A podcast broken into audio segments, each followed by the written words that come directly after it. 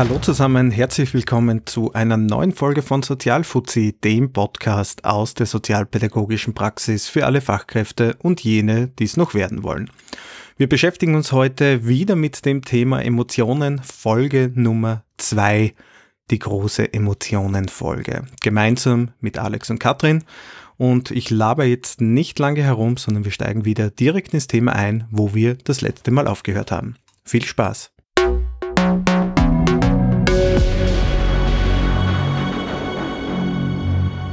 Naja, sprechen wir mal über die gesellschaftlichen Voraussetzungen, weil diese, äh, nennen wir es einmal, äh, Stock im Arsch und um jeden Preis Emotionen vermeiden Methode geistert ja leider Gottes immer noch im Sozialbereich herum. Und das ist für einen Bereich, der äh, sehr viel mit Emotionen arbeitet, eigentlich sehr, sehr schräg, um das einmal vorsichtig zu benennen. Diese gefühlspositive Bewegung hat ja erst in den letzten Jahren und gerade mit der Corona-Pandemie äh, massiv Wind aufgenommen und kommt schön langsam in unserem Berufsleben auch an. Natürlich ähm, hat es da schon Ansätze von äh, schon vor mehreren Jahrzehnten gegeben, aber die gesellschaftliche Akzeptanz ist erst jetzt richtig da. Und wahrscheinlich, das ist zumindest meine Laieneinschätzung, braucht es aber wahrscheinlich noch eine Generation an Fachkräften, um das auch wirklich in unserem Bereich zu festigen. Ja, vor allem, weil gerade in der Arbeit mit Kindern ja man Gott sei Dank heute weiß, dass die Emotionen diese, die Leitkriterien schlechthin sind. Kinder, Kinder bewerten die Wörter nicht rational sondern sie bewerten das nach emotionaler Rückmeldung und nach dem, was sie mit ihren Handlungen auslösen. Äh, und dementsprechend muss er das auf der Ebene machen. Aber ja, es ist immer nur so, dass das von, Teil, von einem Teil der, der betroffenen Personen als unprofessionell verstanden wird, weil, weil es hält sich auch hartnäckig irgendwie, dass das irgendwie schöner war, wenn man da neutral war. Ja, ich kenne das natürlich auch von äh, Klientinnen, die von Emotionen einfach nichts wissen wollen. Und das muss man natürlich akzeptieren. Aber andere Frage vielleicht, wie sieht es eigentlich bei euch bei negativen Emotionen aus? Ich denke da jetzt vor allem an das Thema Angst äh, oder das Thema Unsicherheit. Ist das etwas, was ihr in eurer praktischen Arbeit mhm. ansprecht? Mhm. Ganz konkret sogar. Also ich halte es für einen, einen Fehlschluss, wenn die Leute sagen, man dürfte, es ist ein bisschen so, wie soll ich das am besten sagen, als, als, als wären unsere Klienten eine, eine Meute äh, wilder Hunde, die uns zerfleischen und zerfetzen wollen und man darf jetzt bloß keine Angst sagen oder keine Verunsicherung sagen, weil sie sonst äh, wie, wie, wie, wie, was weiß ich, blutgierige Raubtiere über uns herfallen würden.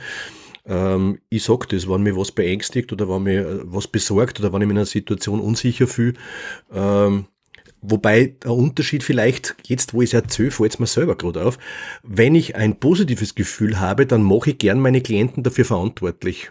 Sage ja gern, hey, du freust mich gerade so. Oder das, was du gesagt hast, das gerade, das bringt mich gerade so in, in, in eine Gaude.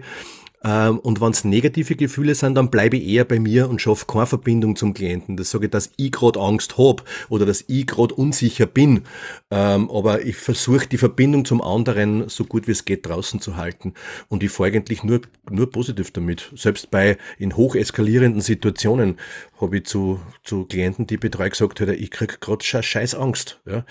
Ähm, und sie sind, und ich, ich bin immer noch da. Also sie sind nicht über mich hergefallen und haben das ausgenützt und, und haben dann quasi die Herrschaft übernommen. Ja, und ich glaube, zum Thema Angst und Unsicherheit kommt auch Traurigkeit hinzu. Also das ist jetzt das, was ich jetzt ähm, in den letzten Monaten erlebt habe, wo wo wir und mein, also wo meine Kollegin und ich gemeinsam an zweijährigen Burschen in einer Krisenpflegefamilie untergebracht haben. Und da waren wir einfach alle so traurig. Und wir haben wirklich gemeinsam mit der Mama total viel geredet, weil es halt jetzt einfach so traurig war, dass der Kleine weggekommen ist. Und ich finde, das ist jetzt auch auch das Thema Traurigkeit ist ein ganz wichtiges, dass man gemeinsam mit unseren Klienten, weil jetzt gerade irgendwas nicht rund läuft, weil wer äh, gestorben ist, weil der Kind unterbrochen worden ist, weil die Mutter so einen Schaßdraht hat oder wie auch immer, auch das Thema Traurigkeit anzusprechen und das ist und auch gemeinsam zu warnen, wenn es ist. Also das ist äh, finde ich äh, was ganz was Wichtiges äh, für alle Beteiligten in dem Prozess und dass man das auch sagen kann und auch Unsicherheit und Angst. Also ich betitel das auch immer wieder, wo ich sage, ich weiß es nicht. Ich, kann's ihnen, ich kann es Ihnen jetzt nicht sagen, was die nächsten Schritte sind. Ich weiß es nicht.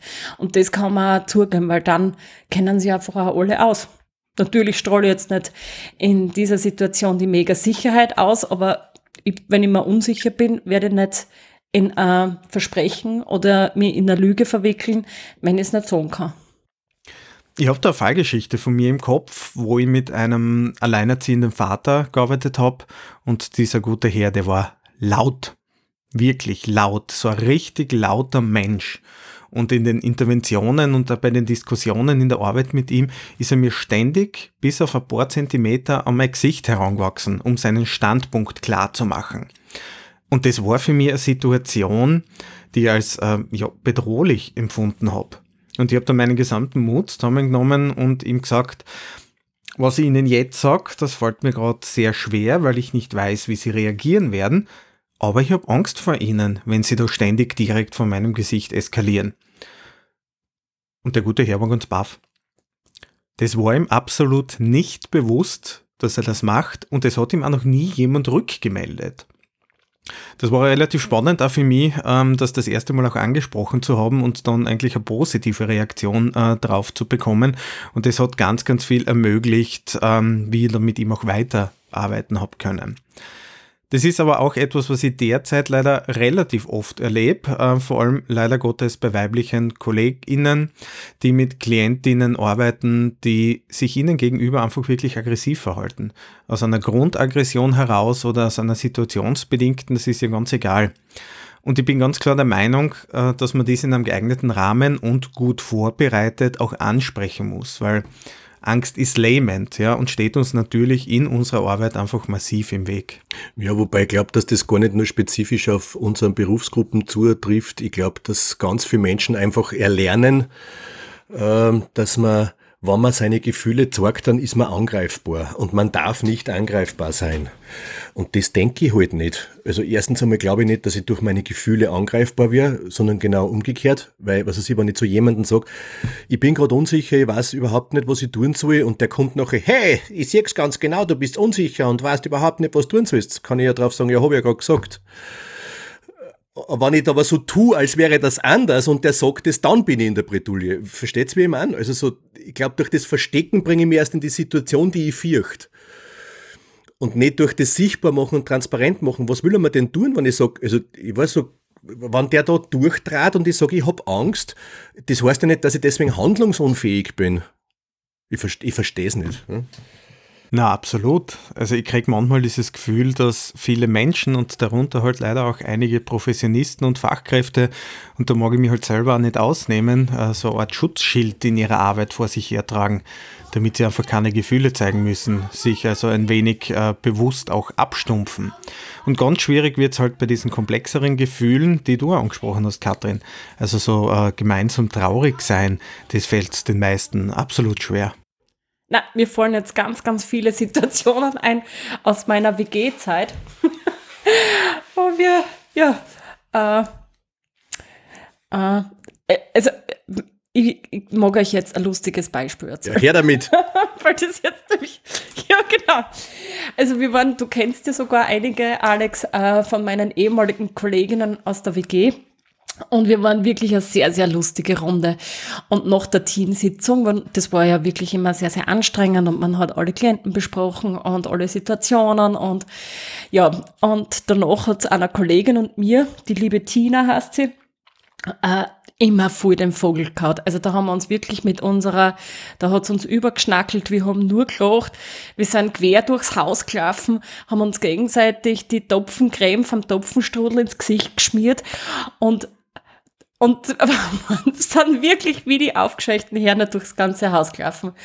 Und dann weiß ich noch, dann sitzt dort unser süße kleine Eda hat sie Hasen. Ein entzückendes Mädchen beugt sich über die Couch, schaut uns zu mit offenen Augen und offenem Mund, schaut uns nach, wie wir durch die Gegend zischen und ihr einziger Satz war, die Betreuer, die spinnen, die müssen ins LSF. Und das ist jetzt, das fällt mir so ein, weil das war so das Bezeichnende und das ist genau das, was die Kinder so gestärkt hat in ihrem, ähm, in ihrer Entwicklung. Und ich habe letztes Jahr ähm, äh, nach sieben Jahren einen Burschen wieder getroffen, den, ihn, den wir in der WG begleitet haben. Und der sagt dann zu mir, Katrin, mit euch war das so eine schöne Zeit, weil ihr mit euch habt mir so viel Spaß gehabt und wurscht, wie es uns gegangen ist, ihr seid immer hinter uns gestanden. Und das war irgendwie so berührend für mich und so schön zu hören von einem 20-jährigen Burschen, den wir vor zehn Jahren begleitet haben und der das einfach noch so gut in Erinnerung hat, wie, wie, wie wir als Team auch ähm, Gefühle ausgelebt haben, miteinander kommuniziert haben und das ja, hat mir damals sehr, sehr viel Gänsehaut bereitet, wie, man, wie, wie er mir das rückgemeldet hat. Du, wer dich kennt, Katrin, äh, der weiß, dass diese Geschichte zu 100% wahr ist. Ich finde das umgekehrt übrigens auch immer wieder super, wenn KlientInnen einen absoluten Sinn für Humor haben, weil das die gesamte Situation in der Betreuung natürlich immens auflockert. Ich habe das ist jetzt schon ziemlich lange her, mit einem zwölfjährigen Autofahrer gearbeitet. Der hat mehrere Autos entwendet ähm, und ist damit in der Weltgeschichte herumgefahren. Und den habe ich einige Monate betreuen und begleiten dürfen. Und die habe ich dann auch regelmäßig abgeholt. Der sitzt sicherheitskonform auf der Beifahrerseite am Rücksitz und kurz vor unserem Büro verschalte ich mich. So einen richtig schönen Gruß vom Getriebe. Und er lehnt sich dann ein wenig nach vor und sagt, du, Stefan, Eins muss ich da sagen, ich komme besser Auto fahren als du. Und er hat wahrscheinlich recht gehabt damals. also, da steuere ich auch noch eine Geschichte bei. Ich habe im, im, im Nachdienst, ich weiß nicht vor wie vielen Jahren, einen Jugendlichen abgeholt, der in, in einer Kneipe versumpft ist. Und ich habe gewusst, wo er ist. Jetzt bin ich dort hingefahren und habe ihn abgeholt und habe mich da vorsichtig genähert, weil er ja doch ziemlich blau war und habe ihn da nicht, nicht quasi belagert und gesagt, geht's weiter, sondern habe ihm Zeit und Raum gelassen und irgendwann war er halt so weit. Und dann sagt er zum Kölner, du Ferl, kann ich bei dir aufschreiben? Und der Kölner natürlich, na sicher nicht, sagt der Bursch, dann musst du das merken und ist gegangen. Wer den Alex kennt, äh, der wird wissen, dass er ganz, ganz viel auch in seinen Fort- und Weiterbildungen und Ausbildungen mit dem Thema Emotionen arbeitet oder eben auch äh, mit dem Gegenteil. Alex, äh, kannst du unseren Hörerinnen und Hörern vielleicht einmal deine Einstellung zum Thema Emotionsarmut in Österreich näher bringen? Meine Einstellung zur Emotionsarmut. Ähm, ja, erstens einmal sind die Beschreibungen gut und schlecht keine Gefühlsaussagen, sondern sind Bewertungen von Gefühlen. Und in Wahrheit ist es so, dass die meisten Leute nicht einmal Begriffe dafür haben, wie, es, wie sie sich gerade fühlen. Das heißt, sie beschreiben es dann irgendwie rundherum oder sagen irgendwie, sie haben, äh, ja, sie fühlen sich gut, sie fühlen sich wohl oder sonst was, aber was das Gefühl dahinter ist, das wissen sie oft gar nicht. Also ich bin da gerade in den Seminaren eigentlich oft auch wirklich lästig und versuche die Menschen dazu zu bringen, wirklich sich emotional auszudrücken, wirklich zu sagen, was das Gefühl ist. Und vor allem muss man sich eh nicht festlegen, man kann eh zwei, drei Gefühle gleichzeitig haben. Überhaupt kein Thema an dieser Stelle. Und gerade sozialpädagogische Fachkräfte sollten sehr viel Übung darin haben, ihre eigenen Emotionen auszudrücken, weil wir damit unseren Klienten auch Begriffe spenden. Äh, damit sie sich dann auch ausdrucken können. Und ein Mensch, der sich emotional ausdrucken kann, kann wesentlich besser und leichter in Beziehung treten und ist auch wesentlich weniger anstrengend, weil man sich auch auskennt, was beim anderen ist. Du hast da gerade was ganz was Wichtiges angesprochen. Äh, man kann auch mehrere Gefühle gleichzeitig haben. Und das ist aber nicht in unseren Köpfen drin. Weil das innere Seelenleben irgendwie auf einen Ausdruck, auf ein Gefühl zu reduzieren, das ist fast unmöglich. Also danke für diesen wertvollen Input, Alex. Und es ist hochspannend. Mit einer gewissen Übung wird es, wird es immer leichter. Also ich erinnere mich da an, weil vielleicht der ein oder andere kritische Hörer sich denken wird, naja, wenn ich dann mit meinen Klienten jetzt da hingehe und da Gefühlsarbeit mache und sie fragen, wie es einer fühlt, das wird wahrscheinlich nicht so hier. Und ja, klar, am Anfang ist das etwas mühselig, aber ich erinnere mich an eine Szene, die vergesse ich mein Leben nicht. Da haben wir einen neuen Jugendlichen aufgenommen in einer Wohngruppe ähm, und ein anderer, ein, ein, ein schon ein Jugendlicher Jahr bei uns war, steht gerade daneben, wie ich mit dem red und dann sage ich zu diesem Neuen, na, ähm, wie, wie fühlst du denn gerade? Also was ist denn da gerade in dir los? Was kriegst du denn da gerade von dir mit?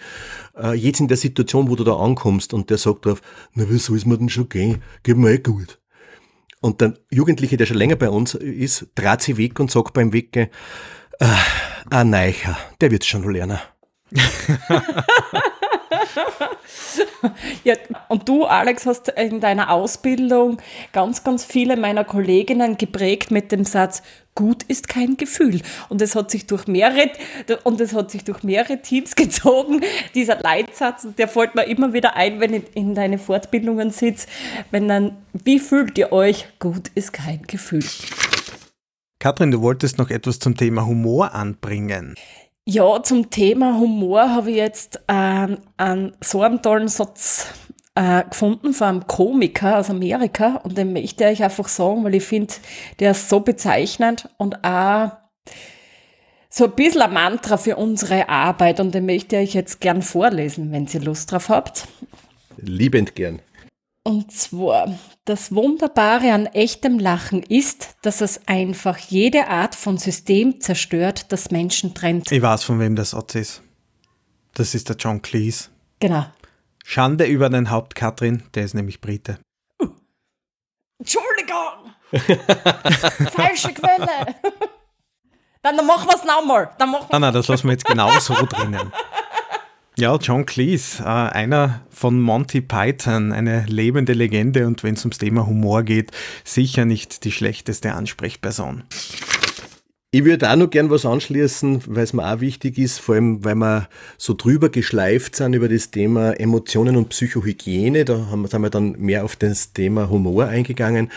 Ähm, die emotionale Ausdrucksform, also seine Emotionen in der Betreuung auszudrücken und sie auch dorthin zu platzieren, wo sie wo sie entstanden sind, ist für mich die beste Form der Psychohygiene. Weil Emotionen ja sonst in einen Emotionsspeicher fallen und das ist das, was ich mir mit heimnehme. Und das ist das, was mir dann aufwühlt daheim, wo ich nur nachhänge, weil man Gefühle nur durch eines und durch eine Möglichkeit abbauen kann und zwar indem man sie ins Leben bringt.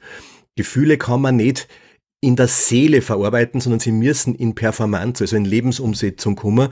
Und alle, also ich bin vor allem auch deswegen ein sehr emotionaler Betreuer, weil ich dann eigentlich sehr befreit und sehr äh, locker in meine Freizeit gehen kann und nicht die Gefühle, die ich nicht durchleben konnte, in der Arbeit mit meinen Klienten mit nach Hause zerre und dann dort auslos oder überhaupt tief in mir verschließe. Ja, absolut. Weil irgendwann kommt das an die Oberfläche und das bedeutet meistens nichts Gutes. Äh, liebe Leute, was haltet ihr davon, wenn wir diese Folge beschließen mit Alex Lieblingsfrage? Das ist eine gute Idee. Ich frage euch, liebe Katrin, lieber Stefan, lieber Alex, wie fühlt ihr euch gerade? Ich fange auch bei der Katrin. Äh, ich fühle mich, ähm, jetzt hast du mich schnell gefragt, jetzt muss ich nachdenken. das passiert übrigens, übrigens ganz, ganz vielen in seiner Fortbildung. Äh, ich fühle mich wunderbar. Was genau ist wunderbar? Ähm, ich bin jetzt zufrieden, glücklich und ich habe ein Lächeln im Gesicht. Danke, Katrin. Stefan, wie fühlst du dich gerade? Also erst einmal, das Lächeln im Gesicht ist jetzt nicht ein Gefühl, Katrin. Ist ja wurscht, aber ich mag trotzdem noch. ja, wie fühle ich mich? Dazu muss ich zuerst einmal meinen Schutzschild runterfahren. Ich fühle mich amüsiert, belustigt, weil es hat mir wirklich einen irrsinnigen Spaß gemacht, mit euch äh, diese Emotionenfolge oder diese Folgen aufzunehmen. Auf der anderen Seite gestresst, wenn ich mir meine restliche Woche ansehe, was noch so ansteht in meinem Kalender. Und ansonsten neugierig auf die nächsten Folgen. Wie fühlst du dich, Alex? Ich fühle mich erfüllt und berührt. Ich habe die Zeit mit euch sehr genossen und das wird sicher heute den restlichen Tag noch mitschwingen.